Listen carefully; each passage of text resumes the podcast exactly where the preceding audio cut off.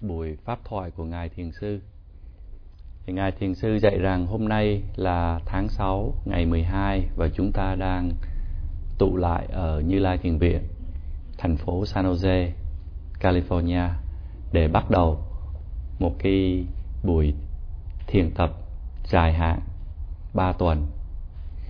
Và sáng hôm nay thì các thiền sinh đã được nghe những cái lời hướng dẫn, căn bản cho cái phương pháp hành thiền, cũng như là đã được nghe những cái những cái chi tiết cần thiết để được hành thiền.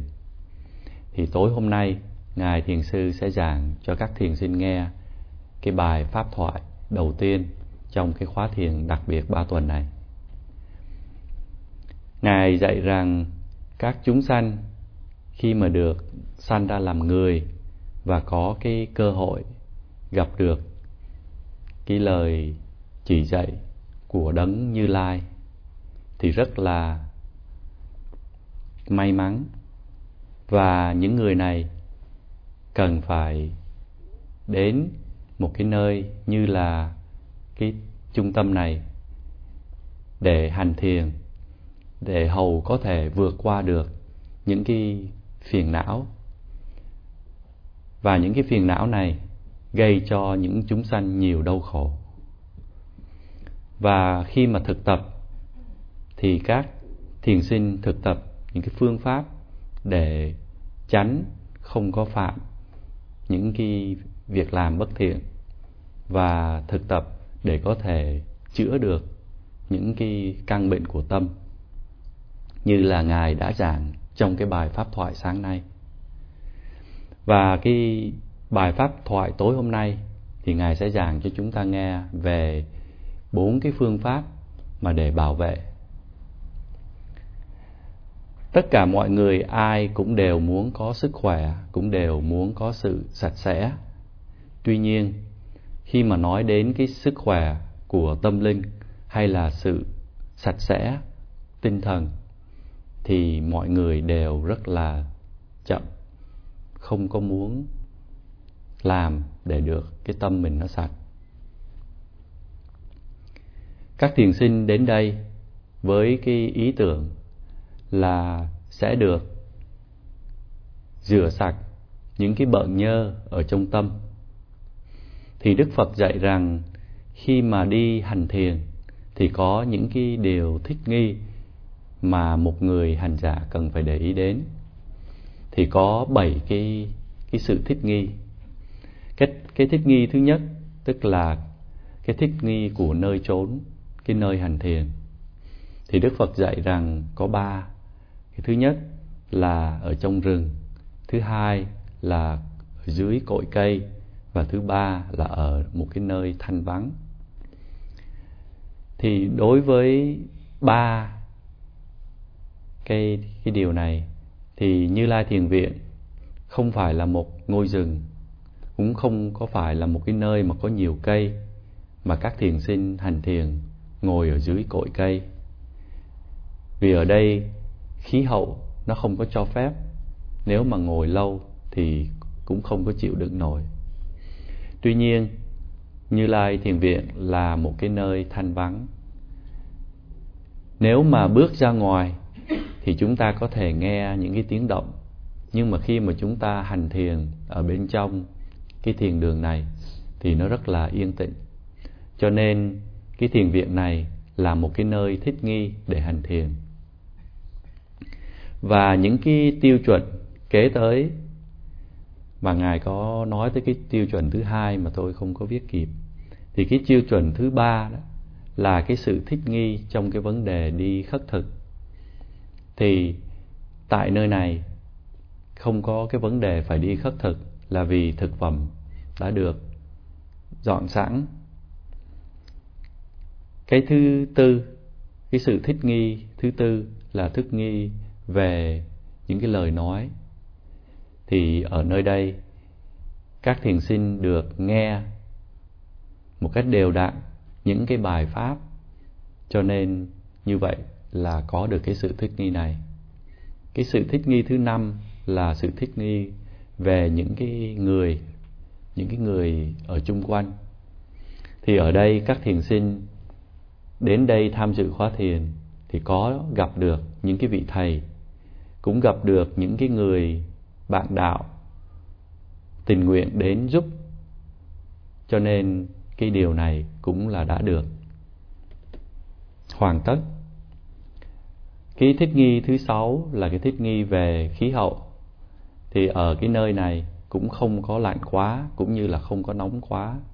Khí hậu nó ôn hòa, cho nên dễ cho các thiền sinh thực tập. Và cái sự thích nghi thứ bảy là thích nghi về oai nghi. Thì lúc ban đầu, mới đến đây, thì các thiền sinh không có phải chú ý đến cái oai nghi của mình.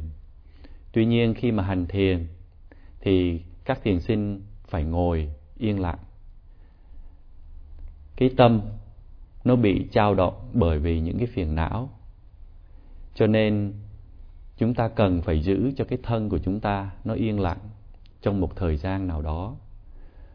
Và nhờ cái thân nó được yên lặng thì cái tâm nó mới được yên lặng.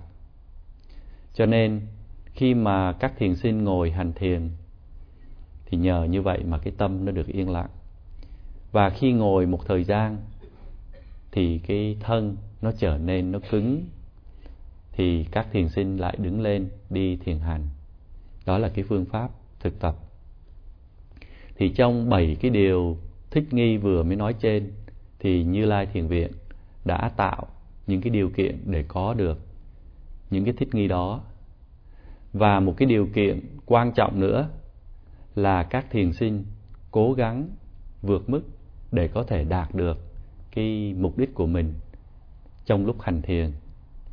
Và cái sự cố gắng của các thiền sinh, theo ngài thiền sư thấy, cho đến bây giờ thì cũng được. Ngài cũng bằng lòng, ngài cũng thỏa mãn. Trước khi mà các thiền sinh ngồi hành thiền, thì các thiền sinh nên thực tập bốn cái phương pháp bảo vệ để có thể có được một cái sự thực tập, không có bị nguy hiểm cũng như là không có bị quấy phá. Vào những cái thời xa xưa, khi mà các người hành thiền thực tập thì họ đều có cái sự thực tập về bốn cái pháp bảo vệ. Và cái sự thực tập này cần phải được duy trì. Được duy trì để tránh không có gặp những cái sự hiểm nguy cũng như là không có bị những cái sự quấy phá khác ở bên ngoài. Có một số các thiền sinh có lẽ cũng đã nghe về bốn cái sự thực tập này rồi. Cho nên trong khi nghe lại thì cũng tốt, không có hại gì mà cũng có thể là có thêm được những cái sự hiểu biết rõ ràng hơn.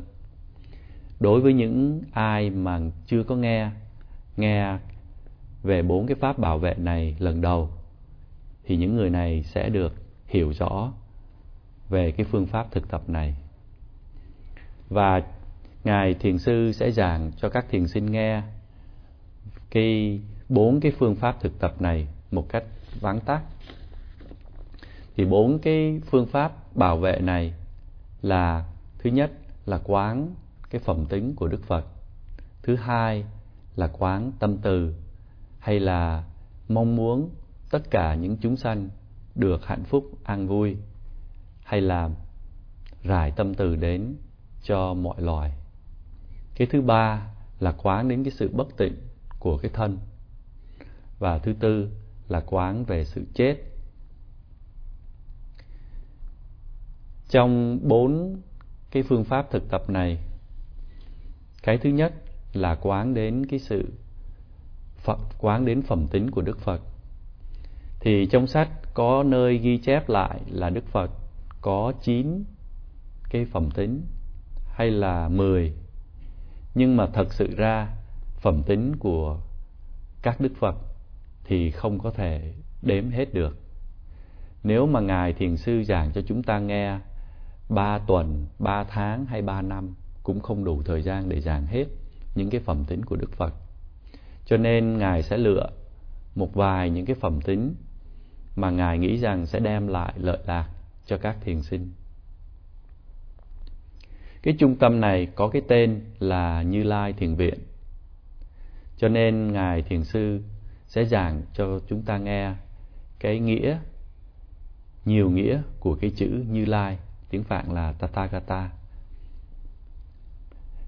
Cái chữ Như Lai này được giảng nghĩa trong nhiều khía cạnh, nhưng mà ngài thiền sư sẽ chỉ có lựa một vài cái nghĩa để giảng cho chúng ta nghe cái thứ nhất là đức phật thực hành để mang lại cái sự tốt đẹp cho tất cả các chúng sanh và bằng cách là ngài phát triển cái ba la mật trong một thời gian rất là dài. Thì đức phật cầu đàm trong lúc mà ngài còn là một vị bồ tát thì mới gặp cái vị phật là phật dipankara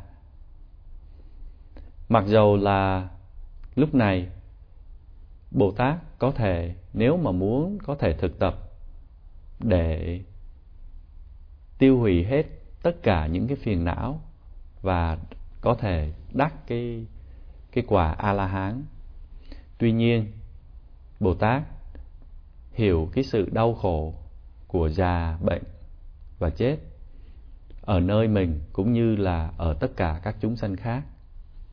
Cho nên tâm của ngài bị trao động. Cái sự trao động này không phải là gây ra bởi cái sự buồn phiền, nhưng mà trao động bởi thấy cái sự đau khổ ở trong mình cũng như ở trong tất cả các chúng sanh khác. Và nảy ra cái ý tưởng là muốn thực tập để cho mình thoát khỏi những cái sự đau khổ này, cũng như là để chỉ dẫn các chúng sanh khác thoát khỏi những cái sự đau khổ này. Cho nên bồ tát mới từ chối không có hành để đắc cái thánh quả a la hán mà tiếp tục trôi lăn ở trong kiếp luân hồi để có thể đạt được cái tuệ toàn giác và sau này hướng dẫn tất cả các chúng sanh khác. Và cũng tương tự như các vị phật với thật là nhiều tâm bi. Cố gắng làm tròn cái nguyện của mình là thực tập cho chính bản thân của mình và hướng dẫn người khác thực tập để tránh những cái sự đau khổ. Thì cũng giống như các vị Phật vậy, cũng giống như các Như Lai ngài thiền sư cũng có những cái ý nguyện như vậy. Cũng mong rằng tất cả những người khác không có bị đau khổ. Và với cái ý nguyện đó, ngài đã đến cái trung tâm này để hướng dẫn cái khóa thiền. Ở trên cái quái đời này, nếu mà một người mà có trí tuệ mà không có tâm bi mẫn, thì cũng không có tốt vì người đó cũng không có mong mang lại hạnh phúc cho những người khác. Người đó sẽ không có cố gắng, nỗ lực để ngăn chặn những cái gì mà bất thiện nó có thể nó sanh khởi ở trong những người khác. Hoặc là tệ hại hơn là những ai mà không có trí tuệ mà lại không có lòng bi mẫn thì nó lại càng càng tệ hại hơn nữa. Chúng ta cần phải có cả hai. Chúng ta cần phải thực tập để có trí tuệ và có lòng bi mẫn. Chỉ có khi nào mà chúng ta có cả hai thì chúng ta mới giải thoát cho chính chúng ta và hướng dẫn những người khác thoát khổ.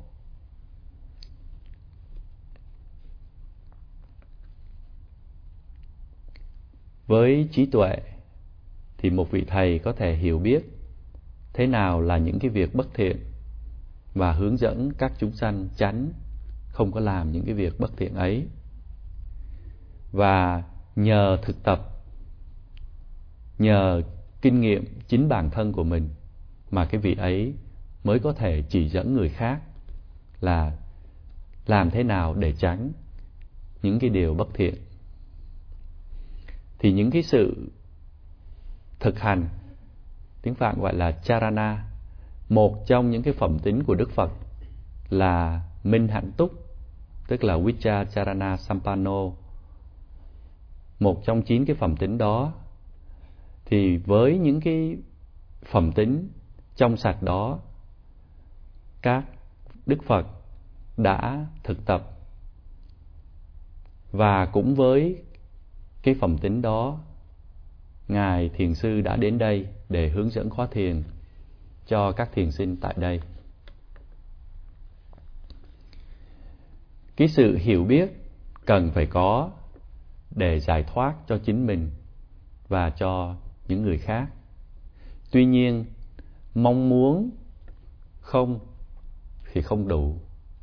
Một người cần phải phát triển, hay là nói một cách khác, một người cần phải thực tập để có thể gặt hái được những cái ba la mật. Và có những cái ba la, nhiều ba la mật bắt đầu bằng sự bố thí. Nhưng mà ở đây chúng ta không có thì giờ để giảng nhiều về những cái ba la mật. Và cũng tương tự như là các vị Phật hành thiền để phát triển những cái ba la mật của mình. Ngài thiền sư ở đây cũng vậy, cũng cố gắng hành thiền để phát triển cái ba la mật của mình. Và đó là một cái ý nghĩa khác của cái chữ Như Lai.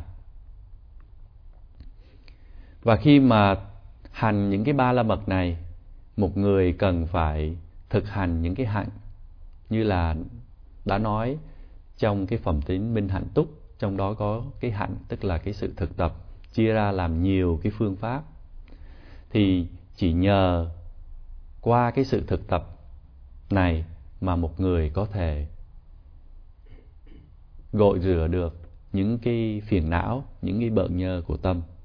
Và khi mà gội rửa được những cái phiền não, những cái bợn nhơ của tâm, thì người đó sẽ đạt được đạo và quả. Và qua cái sự thực tập của các cái hạnh này mà các vị đức phật được biết đến qua cái tên là như lai. Trong quá khứ, tất cả những cái vị phật đã thực tập để gọt rửa tham sân si qua cái sự thực tập của thiền minh sát. Trong quá khứ, không có một vị phật, không có một vị a la hán, không có bất cứ ai mà có thể đạt được cái sự tự do mà không có hành thiền, không có thực hành thiền niệm xứ, chỉ có khi nào mà một người thực hành thiền niệm xứ, người đó mới có thể giải thoát được. Bởi vậy mà đức phật có nói mở đầu của trong cái bài kinh niệm xứ là này chư tỳ kheo đây là con đường độc nhất, đưa đến sự thanh tịnh của chúng sanh. Chỉ đây là cái con đường độc nhất. Và đức phật đã nói lên cái câu này là để cho những người họ nghe được và họ biết và họ tìm cách họ hành thiền. Và cái phương pháp hành thiền tứ niệm xứ thì là gồm có quán thân, quán thọ, quán tâm. Ở đây là những cái sự tính toán và quán pháp, tức là những cái hoạt động chung trong ngày, tổng quát trong ngày.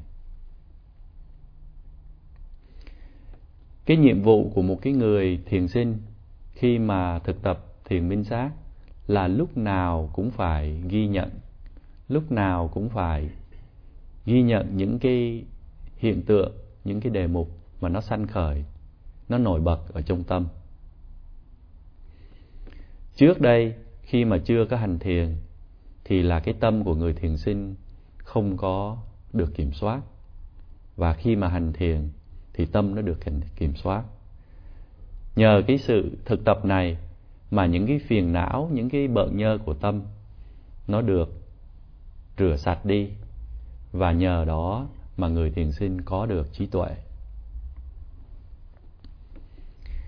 Các đức phật khi mà thực tập tứ niệm xứ cũng thực tập luôn tứ chánh cần, tứ như ý túc, ngũ căn, ngũ lực, thất giác chi và bát chánh đạo và nói tóm lại là khi thực tập thiền quán hay là tứ niệm xứ thì các ngài đã thực tập 37 cái phẩm trợ đạo. Và những ai mà đã thực tập 37 phẩm trợ đạo và đã phát triển được 37 cái phẩm trợ đạo này, thì người đó sẽ có những cái kinh nghiệm. Và nhờ đó, với cái kinh nghiệm đó, người đó có thể đem đi dạy những người khác. Đó là một cái ý nghĩa khác của cái chữ như lai. Thì tại cái như lai thiền viện này các thiền sinh có thể gặt hái được những cái điều lợi lạc ấy.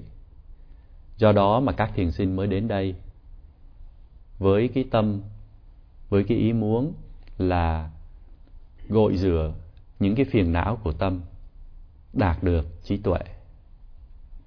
Ngài thiền sư có suy nghĩ đến cái tên đặt ra tại như lai thiền viện này, cái tên như lai và ngài nghĩ rằng cái người nào mà lựa cái tên này cũng đã hiểu, thấu đáo, sâu xa cái ý nghĩa của cái chữ như lai. Trong cái nghĩa là tự mình phát triển thực tập và đồng thời hướng dẫn cho những người khác. Đó là cái ý nghĩa của cái chữ như lai. Thì cái vị phật mà gần chúng ta nhất là đức phật cầu đàm. Và những cái lời dạy của chúng, của đức phật cầu đàm thì chúng ta đang thực tập. Và khi mà chúng ta quán tưởng đến cái phẩm tính của cái chữ như lai, thì đây cũng là một cái một cái loại hành thiền của bốn cái pháp bảo vệ, tức là quán cái phẩm tính của đức phật. Ở đây chúng ta quán cái phẩm tính như lai. Và thời gian thì đến đây đã hết và ngài thiền sư sẽ tiếp tục cái bài pháp thoại trong những ngày sắp đến.